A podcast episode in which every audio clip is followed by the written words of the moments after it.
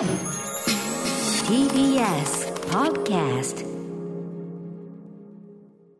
時刻は6時30分になりました。9月14日月曜日、ラジオでお聞きの方も、ラジコでお聞きの方も、こんばんは。TBS ラジオキーステーションにお送りしている大型カルチャークリエーションプログラム、アフターシックスジャンクションパーソナリティの歌丸です。そして、月曜パートナーの TBS アナウンサー熊崎和人です。ここからはカルチャー界の重要人物を迎えるカルチャートーク。今夜のゲストはプロ主評価でプロインタビュアーの吉田剛さんです。こんばんは。はい、お久しぶりです。はい、よろしくお願いします。よろしくお願いいたしますあそうか、直接お会いするのって僕。相当ぶりですよ。そうか。んねちょっと。半年ぐらい来てないんで。リモートでね、確かに。吉田さんもリモートだし、うん俺もね、あの、なかなかあれだから、あ、そうか、うんこれ一致するっていうのがね、そういうことですね大変ご無沙汰しております。イベントも一緒にやったけど、どっちもズームでしたしね。そうですね。だから、そっか、あの、知り合ってからこんなにやっぱり直接会ってない時期もないっていう、本当それぐらいになってますね、それぐらいですかそのぐらいってことですね。はいはいご無沙汰しております。はいはいえーということで吉田さん、えー本日はどのようなお話を聞かせていただけるんでしょうか？はい、えー、2000年代のアイドルシーンのターニングポイントになったアイドルユニットサマーフェスティバル2010について話しに来ました。はい、よろしくお願いします。お願いします。さあ、ここからはカルチャートークです。今夜のゲストはプロ主評価でプロインタビュアーの吉田剛さんです。改めましてよろしくお願いいたします。お願いします。はい。えー、前回のご出演は8月17日月曜日、2020年、えー、上半期ベスト本を紹介いただきもう驚愕の、はいはいはい 驚愕の書物が次々と 内容紹介できないようねなやつばかりがあって今、アーバンギャルドのやつ読んでますけどね。面白いですよねはい、めちゃめちゃ面白い。なんかでも、なんかでも青春本として、なんか、うんそれもすごく良くて。ただのえぐい本っていうだけじゃないっていうね。はい、うんなんかすごく、あの、めちゃめちゃ毎回面白い本ね、はいはいはいありがとうございます。ええということで、えっ、と、まあ、ここのところは割とね、あの、私に届いていない、届いているはずもないアイドルソングとかね、ありました。けど、まあ、今回はアイドル話でもうちょっと違う話というか、歴史の話。そうですね、うん。はいはい、今夜のテーマは、10年前の2010年8月30、31日に渋谷シシレモンホールでおこ開催された、うん。えっと、SKE48、スマイレージ、桃色クローバー、バンピーが共演した伝説のイベント、アイドルユニットサマーフェスティバル2010。うん。これについて話したいんですけど、はい。これがちょうどイベントから丸10年経った今年の8月31日に、ナタリー主催のイベントで、このイベントを振り返ったんですよ。うんうん。うんうん。その時アイドルシーンの歴史が動いたっていう企画で、はい。あの僕以外の出演者は、そのももクロのプロデューサーの川上彰さんと、うん。日本放送のこのイベントを仕掛けた増田さんっていう女性と、えー、とスマイレージの当時担当マネージャーだった、えー、とヤムエンターテインメントの山田さん、うんそして当時 SKE48 の支援人だった湯浅さん、当事者がほぼ集まるええ。っていう状態になって振り返る。って企画やったんですけどね、まあ、だからその当時の衝撃を僕が本当にずっと言い続けてて、んであまりにも面白かったんで、んうん。裏話も含めて当時の関係者からずっと僕、情報集めてたんですよ、うんうんでずっと集めまくってた結果、ちょっとずつ再評価が始まって、ちょっと前にこのナタリーでこの特集を組んだんですよね、でそれで僕が話した、使えない話も含めて面白いから、イベントでやろうって流れでこれが実現したっていう。なるほど。はいはいそんぐらいやっぱり吉田さんから見て、この、えっ、と、2010年8月30、31の、えっ、と、アイドルユニットサマーフェスティバル2010。そうですねこれがとにかくめちゃくちゃ大きい転換点だったと。まあ、だからこの20年ぐらいのアイドル文化の中で一番面白かったのが2010年って僕ずっと言ってて、2010年でアイドルシーンが完全に変わったんですよね。うんあのざっくり言うと、あの5月30日に NHK のミュージックジャパン、MJ で、まあ、よ要はそれまで、この当時っていうのは AKB とハロプロが完全に絶縁状態だったんですよ。名前も出しちゃいけないていうか、ぐらいの。それまでってこんな感じで、あうん。いろんな事務所だったり、そうそうそう。いろんなあれあれがね、うん。それぞれのイベントではやってても、はいはいはい。一緒にやるってね、そう、ないんですよ。ままずフェスねっていう文化がまずなかったし、で、テレビでも共演してなかったんですよ。それが NHK で初めて解禁になって、はい。AKB とスマイレージ、ももクロモーニング娘。娘その他東京女子リーダーのバニビダの、アイドリングダの当時の本当に主主要なアイドルグループがほぼ全部出たぐらいの番組がやり、で、ここでももクロが見つかったと言われてるんですけど、世間に。で、その次に、あの、8月に初回の TIFF、東京アイドル東京アイドルフェスティバルの1回目がこの年行われて、ただこの当時は AKB もハロプロもないんですよ。むしろアイドリングを中心としたあのインディーな集まりみたいな感じだったんですよね。で、8月末にこれが行われて、はい。あの、ハロープロジェクト、ハロプロが初めて対抗戦に出てきて、うんうんで、SKE があの東京初進出だったんですね、これがね。で、で、ももクロもいるして、はいはい。で、バニビもいる。で、どうなるんだろうって、うんうんあの、ものすごい、なんだろうな、これは何か起きそうだっていう予感がして、うんうん。当日券で、あの、コンバットレックだの、うん。いろんな人間が集まったんですよ。うんあの、約束したわけでもなく。で、あまりの興行の衝撃を受けて、これこのまま座談会取ろうって言って、うんうん。座談会を取ってって流れになったんですけど、んこれまあ何があったかというと、まあ、ブブカの森田君、ええ。編集長、えがちょうどこのイベントの直前に、ウィークエンドシャッフルで、ええあの特集やってたんですよ、SKE の。特集。はい。そうです、はい SKE というやばい体育会系集団がいて、恐ろしいまでに鍛えられた奴らが、ついに東京に来るっていう、はいはい。限界まで幻想を作り上げる。これは大変なことになるぞっていう。まあね、松井樹里奈さんとかね、やっぱりいましたからね。そうです、ん。大変な奴らが来るぞって、ついに対抗戦に打って出るっていう。でそれもあって、さあどんなもんなんだろうって見に行ったら、まあ言っちゃうと SKE の惨敗だったんですよね。なんかその、ですね。要はこっち、こっちが膨らませてた方向の幻想、だから勝手な話なんだけど、こっちが膨らませてた、その戦闘民族的な、はいはいはい。そ れ勝手に、あの、超戦闘民族が襲ってくるみたいな、言ってんだけど、それ当然、これこっちの演奏だからそうじゃなかっただけなんだから、今まあ、思えば。メンバーも運営も、要はそういう気持ちじゃなく、初めての東京だ、楽しいなーとか そうかそうか。アイドルと共演できて楽しいなーって。そのな、だかまあ、まあ、馴染みがね、馴染み深い AKB グループの曲うんはい。はい。もやるよ、みたいな。AK、だからね、SK の曲知らないだろうから、AKB の代表曲とかも歌っちゃ歌っちゃおうみたいな、すごい戦闘モードゼロな、なんだろう、おいや披露目って感じで来て。でもね、これ、あの、フェスとかの対応策として、そんな間違ってるわけじゃないんだよ。うん一元さんとかいたるほどいるからこういう曲でやろうなんて、はい。別に普通のことだし。だただね、あの、そこの場に来た人たちがちょっとおかしかったってだけだけそのねあのね、プロ、プロレス好きみたいなね、もプロレス好きが集まってると思わなかったわけ。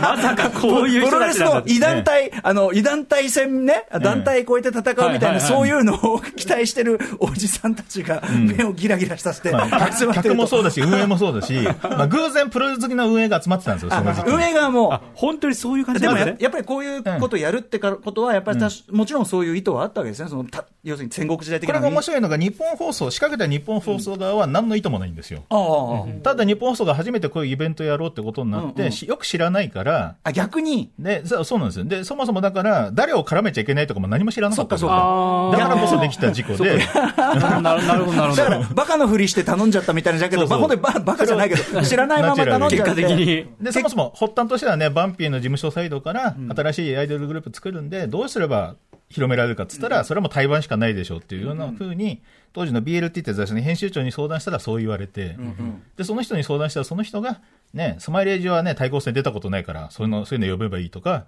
いろんなことを言われて乗っかってるうちに、大変な組み合わせが実現して、でなおかつ、まあ、ももクロの運営の川上さんはプロレス好きで有名なんですけど、まあ、だからこそかなりの、本当に自己紹介とかもすべて詰めたものすごい、なんだろうな、ハイスパートというか、はいはいはい。かなりね、勢いでの爪痕を残し、はいはいはいはいはい。で、バンピーが平和にやった後に、SKE がなんだろうな、やっぱりこれも平和に、無邪気に東京初観光みたいにやった後で、スマイレージが本気で潰しに来たんですよね。ああどう来た？どう来た？だから王道でものすごいキャリアもある、うんうん。それこそき、あのね、ジュニアーズがあるほはいどキッズがエッグからずっとやってるような人たち、ん。あの、歌もうまい、ダンスもうまい、スタイルいいみたいな人たちが、はい。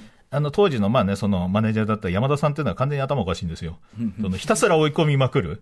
あでー、負けたら俺たちは帰れないっていうぐらいのモードで追い込んで、じゃあ全然テンション違ったんです。日本放送の人が本当にビビってたんですよ、当時。あの、終わった後でいろいろ話聞いてたら、とにかく山田さんが怖くて、もう裏でも全て詰めてくる。これはどうなってんだ、どこまでやっていいのかみたいなことをひたすら確認して、限界までやろうとして、だから、恐ろしいことになったんですよ、本当に。圧勝。だからやっぱその戦いモードで来てる組とそうじゃない組。とで明暗が分かれたと。まあ、バンピーがお披露目のつもりだったのは分かるんですけど、SKE がお披露目のつもりだったことに、あの、ファンも含め含めてショックを受けて、で、終わった後でその、ブブカ編集長の森田君がガチへこみしてたんですよ。うんうんこんなはずじゃなかったのにと。あの、ヒクソン・グレーシーに高田が負けた直後のプロレスファンみたいな、がっくりもう魂が抜け切って、僕らが詰めれば詰めるほど涙出るぐらいの、僕らは森田君に騙されてきたんだよ、これって。まあ森田君だってね、当時の特集で、歌丸さんはなぜ名古屋に移住しないのかって、そうそうそう詰め寄ってたぐらいですからね。それぐらい思いを持っていたまあら当時、のブブカとは完全に頭おかしくて、あの、SKE に完全に狂っちゃってっていうか、もうどうかして、俺たちは名古屋に移住するぐらいのモードだったんですよ。ほうほうほうほうほう。うん。はいひたすらそういうような特集ばかりを、あのはいはい。起きていない出来事とかをあのニュース、なんか新聞形式にして、あの、紙面にしたまありとか。まあまあまあね。やばいことになっていて、ええまあ、思い込みが強すぎたゆえの問題だったんだろうけどっていう。でもやっぱりそういう、こう、なんていうかな、ん。あの、今までにそういう対決こそ、だってその、あの、同じその、例えばそのグループ内でん。競争原理を働かせるとかはあったけど、で、もっとアンダーグラウンドレベルだったかもしれないけど、やっぱこのトップ同士がねそうそうそうそう。っていうなかなか面白いに決まっててっていう。ね、なかったし、うん。でやっぱりそのここで完全にその戦闘モードっていうか、殺しに来て、最初から他を殺しにかかってたももクロとかがここでうん。頭角を現すのもやっぱりなるほどっていう感じだし、つまりここぐらいからその戦国時代的なこと言われるフレーズ直前から戦国時代って、まええ。あ、スマイレージが言い出してたんですけど、徹底的にここで戦国時代がでも開戦したんですよ。スマイレージ側が言ってたのか、そうです。スマイレージはもうむやみに、だって K-POP にまで喧嘩売ってましたからね。全方位に喧嘩を売って戦いを巻き起こそうとしていて。それが、で、果たして実際はどうだったのかって確認作業を全員集まってやって、当事者たちに。で、衝撃を受けたのが、まあね、その山田さんとか、なスマイレージサイドがどれだけ本気だったのかとかはメンバーからも聞いてるんですよ。ええ。あの、それまで、本当にスマイレージは軍隊でしたって言ってますからね、メンバーが。あれは完全に軍隊でなるほど。イエスサーしかないような世界で。まあハハロプロ自体がね、割とそういう、そう。その中で最も戦いに特化したグループ そのまた、その、表現の仕方が、まあでも本人たちもその気なんだから、そうそう。う。ん。そう。はいはい。でもこれあの、ロックフェスとか出てても、やっぱ彼女たちそのモードあるんで分かります、すごいそこは。へまあ、みたいな確認をしてたんですが、僕もだから湯浅さん、SKE サイドの証言っていうのは聞くの初めてだったんで、はいはい。聞いたらそれがやっぱ衝撃だったんですよね。そもそもだからブブカが散々そうやって盛り上げて、はいはい。勝手に盛り上げて幻想を作って、はい。はいざ終わったらブブカが、SKE 惨敗とかが、惨敗呼ばわり。そうそう、いや、直接僕そんなこと聞いてないんですよって言ってやってて思って、これは何なんだって感じで、ブブカがおかしいぐらいのこと言い出して、だって現場は別にファンもいて、うん。もちろんライブとしては盛り上がったりファしてるンは盛り上がってたんですよって言ってて、うんうんうんあれは決して負けてないって言い出したから、そういうこと聞いてるうちに、ブブカの編集の並木くんっていうのがええ、わかりました、今から行きますって言って、途中から乱入してイベントに。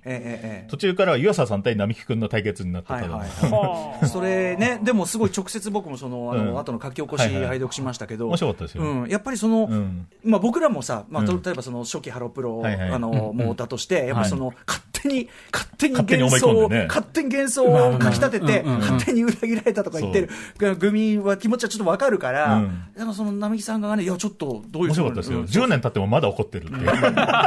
何だったんですか、あのセットリストはみたいな。ででも、岩岩佐さん側の理屈も、これや、まあ、やる側としては、それはそうだよねっていうのもすごくわかるし、ただ、やっぱりそのうん。アイドルシーン全体のその動きで、向こうが喧嘩腰で来てるやつがいるのに、こっちが平和的でやりましょうってって、そうはいかないっていうのもあるから、やっぱ自分ならどうするっていうかね、例えばライムスターがどそうそう。でどうするって、やっぱりそこは、誰か喧嘩腰のやつがいたら、なんかそれに対して、受けるにせよ、何にせよ、その当然、それを踏まえた戦い方するから、はい。やっぱ知りませんでしたはないだろうね。しかもだからこれなるほど。2days なんで、初日にそういうことあったあら、ー2日目で修正するじゃないです確かに。か。2日目はどうだったんですかって聞いたら、衝撃受けたのが、この日来てた運営3人、えあれ 2days でしたっけって言ってて、そこすら記憶がないんいやですね。でもつまりその、やっぱりイベントを振り返ってみても、この日の、その解釈というか、うん重みも含めて、んやっぱ立場によって違うってことですね。そうなんですよ。うんうんうん、そこも面白いですね。で、ちょっといい話なのが、ええで、じゃあ 2days の、じゃあ、日本放送の人は覚えてるだろうか？ら、どうだったんですか ?2 日目みたいに聞いたら、増田さんうんそうそうそう。なちょちょっとここから面白い話になった個人的にツボ入ったのが、ええあの、コメントでもあって、その、なんだろうな、鳥で揉めたみたいな話がコメントが来て、うんうんうん要は初日の鳥はスマイレージで、2日目の鳥は SKE になってたんですよ。はい多分だからまあね、その同じぐらいの格の人たちがね、日日替わりで鳥を取ろうみたいになったんだろうけど鳥で揉めたって情報がなんで漏れたんだろうと思ったら、あの、その配信見てたオタから僕に DM が来えてえ、あの日僕らオタが外で集まってたら、あの、スターダストの今ね、偉い人になっているね、藤下さんっていう当時のね、理事長と言われた、その前、ももクロの、要はあの、川上さんの上司ですね。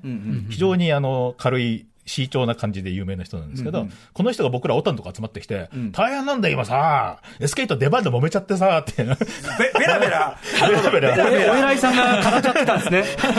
お太に情報漏洩してたことが判明って。へーえ、でもじゃあ、燃えてたの本当なんだ。そうそうそう、らしいです。まだ本人たちはもう何も覚えてないけどっていう。あと、個人的に、あの、これも裏取りたかったのが、当時 SK とももクロの揉めたのがもう一個あったんですよ。10月17日に、この2010年の、ももクロが名古屋で初ワンマンをやることになった時に、SKE の劇場を使って、あのタイトルがお留守のようなので温めておきますってってタイトルで挑発するっていうのをやったんですよ。ところがそれが発表された直後に大問題に発展して、あの、なぜか会場も変わって、あの、親友は東からやってくるっていう平和なタイトルになって、いや、でも逆に、逆に怖えけど、みたいな。ちょっとなんかね忘れ物を東京女子が届けに来るっていう、なんか謎の平和なイベントになったんですけど、あこれは何でどう揉めたのかみたいな確認とかをいろいろ、そういう裏とかも取って、誰が起こったのかみたいな、いろんな作業やってたんですけど、で、当時そのもう一個実は噂で流れてたのが、松井樹里奈が、はい。あの、ももクロに移籍したがってたって情報があったんですよ。それもすごいな。えー？そう。桃田かな子のことが好きになって、はいはい。で、ももクロがメンバー抜けちゃったと、早見あかりが抜けて、はい。かなこちゃんが困ってるはずだから、私がももクロに行くって言い出してるっていう、ちょっと内部情報が流れてきて、何それ？いや、ちょっとアイドルの、あの、な仕事してる人の中から流れてきたから、で、やばいからって、かなり観光料も敷いてる。ええ下手なところで喋らせないようにしてるみたいな噂が流れてきて、これは面白いことになったと思って、僕当時その情報を聞いて、すぐに川上さんにメールして、あの今ならジュリナ引き抜くチャンスですっていう。観光で控えてる中。あ悪魔のささやきを。そうそうそうでこっち側にね、要するに重力をちょっとこっちを強くすることで。でも、ね、え、それと、でも、それの裏も取れたんですよ。え、本当だったの？え？あの、だ遺跡じゃないけど、兼任できないかと考えてたらしいっていう。じゃあ本当に思いというのはあったというのは事実なんで、実はだから、その前に、ももクロの初期メンバーの高井月奈って子がいて、ええ。この子が SKE に移籍してたんですよ。ああ、逆があったから。実は、でも、ただの移籍じゃなくて、高井さんが僕のショールーム出た時に言ってたんですけど、今だから言える話として、実はあれ、スタダに所属したままのレンタル移籍でっていう、期間も決まってて、へー。確かにでもいろんな事務所いるからね。平和にそういうことができる土壌ができていたから、兼任も可能だったはずだっていう、あ、そうか、そんなにない話でもなかそったのかう、。そうだったらしいんですよ。ああ、うんいや、なるほど。え、で、本人の意思って、松井樹里奈さん自身の意思ってとこはリアル？だったらしい。だから実はだから、当時、その SK サイドもすごいピリピリしてて、僕が桃田かな子との対談組もうとした時に止められたりとか、そうやってあの裏で焚きつけてるの？バレてたんじゃない それは警戒するわ、それ。それは警戒するわ。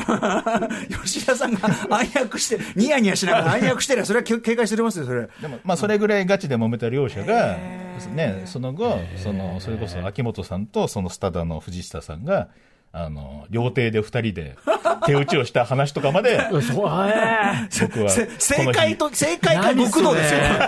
どっちかですよ。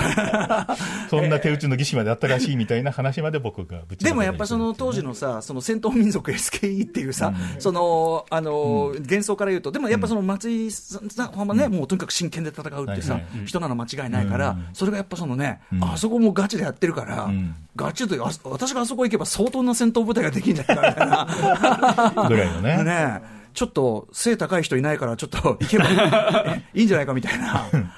考え方してたって思うのは、ちょっと夢が膨らむっていうか、ししかも、え。この話は本当であるっていうのが。ただね、あとだからね、この時が、このイベントがいろんなものの始まりでもあったっていうのがもう一個あって、ーはいはい。これ全然知らなかった、それこそブブカの森田君とかも知らなかった話で、当時バンピーの,、ん。あの担当してた人っていうのが、うん今、乃木坂の合同会社の社長をやってるっうんていう、ほうほうほうほう。あのーだから、スマイレージとかね、そういうね、ももクロとかが後に繋がっただけじゃなくて、ええええあバンピーはもういないけれども、その流れはちゃんと今もその平和なアイドルグループとして乃木坂、乃木坂として生き残っている。平和なスタンスを保ったまま。そうそうそうそう。桜庭ななみさんとね。そうです。そうですうんそっか。へえ。じゃあ、結局ここに出てた、まあ、ところの血脈っていうのはちゃんと今に受け継がれてるしよ、まあ、後の、なんていうか、シーンの活性化っていうかね、うんもちろん、起爆剤にもあったでしょうし。非常に重要なイベントの裏が今になって分かり、なるほどね。そして今にな,、ってブブカが責められ、まあね。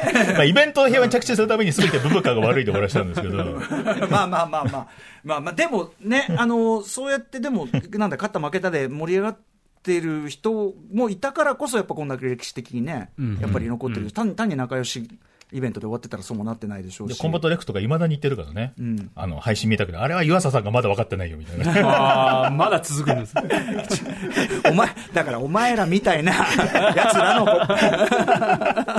でも両両側の話聞けたのは良かったですそうなんですよ、ね。こんなに立体的にできると思わなかったんで、岩瀬さん側の理屈っていうかね、それを聞いたのも面白かったし10年騒ぎ続けてよかったですよ。ねえ、いやいやいや、であと、吉田さん、実際にちょっと若干、なんていうかな、引き金、引き金とは言わないけど、なんか、導火線にちょっとなんか火種を横に置いとくぐらいはしてるなっていう。当時みんなおかしかったんですよ。レックも含めて。本当仕事と関係なくしょっちゅう密会しては、このアイドル戦国時代をどうやれば続けさせることができるかをはい。本気で考えてた時代。でもこれは一つには、ちょっとその、あの後からっていうか、歴史全体で見るならば、うん。やっぱり今、その後ね、ものすごい盛り上がって、ん。まあ、今はちょっと落ち着いたけど、でもやっぱすごく充実のさ、ん。例えばすごく面白い作品がいっぱい出てるとか、アンダーグラウンドまで行ったっていうのは、ん。この時代の起爆剤があったからで、うん。で、その前は、うん。そのもう一度冬の時代がもうめちゃめちゃきかけてて、うんまあ来てて、はい。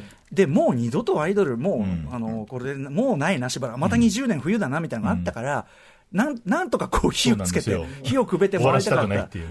焼き畑農業でもいいから。当時僕らの間では秋元康があの戦国時代を終わらせようとしてるらしいっていう噂が流れてきて、なんとか俺たちが戦わ戦わなければいけないってことで、ブブカで戦国時代の連載が始まったりとか、でも秋元さん自身はそういうの嫌いじゃないでしょ私自身は絶対。にむしろ一緒に何かやりましょうの人だから、周りが何か気にしてやってた可能性はあるけれども、確かに確かに。っていう。うんうん。うん。なるほどね。いやでもまあ結果としてはその後めちゃめちゃ盛り上がっていろいろ10年ね、ちゃんとまだ日も続いて。うん。わかりました、はい。ちょっとこれあの、えっと、ネット上でその定談の様子とかもねあの、お越しで読めたりしてそれもめちゃめちゃ面白いんでちょっとぜひ、はいはい。並木さんとその湯浅さんのやり取り本当に面白かったです、はい。はい。えーああっという間に時間がすげえじ時間経つの早いわ。はい。えー、と吉田さんお知らせことなどありますか？はい、えー、明日夜8時の猫舌ショールーム5の部屋のゲストがベースボールベアの小出さんです。っていうね。じ。ゃあもいぶん会ってないな。あと9月19日に島尾さんとレックとのイベントとかまたありますっていうね。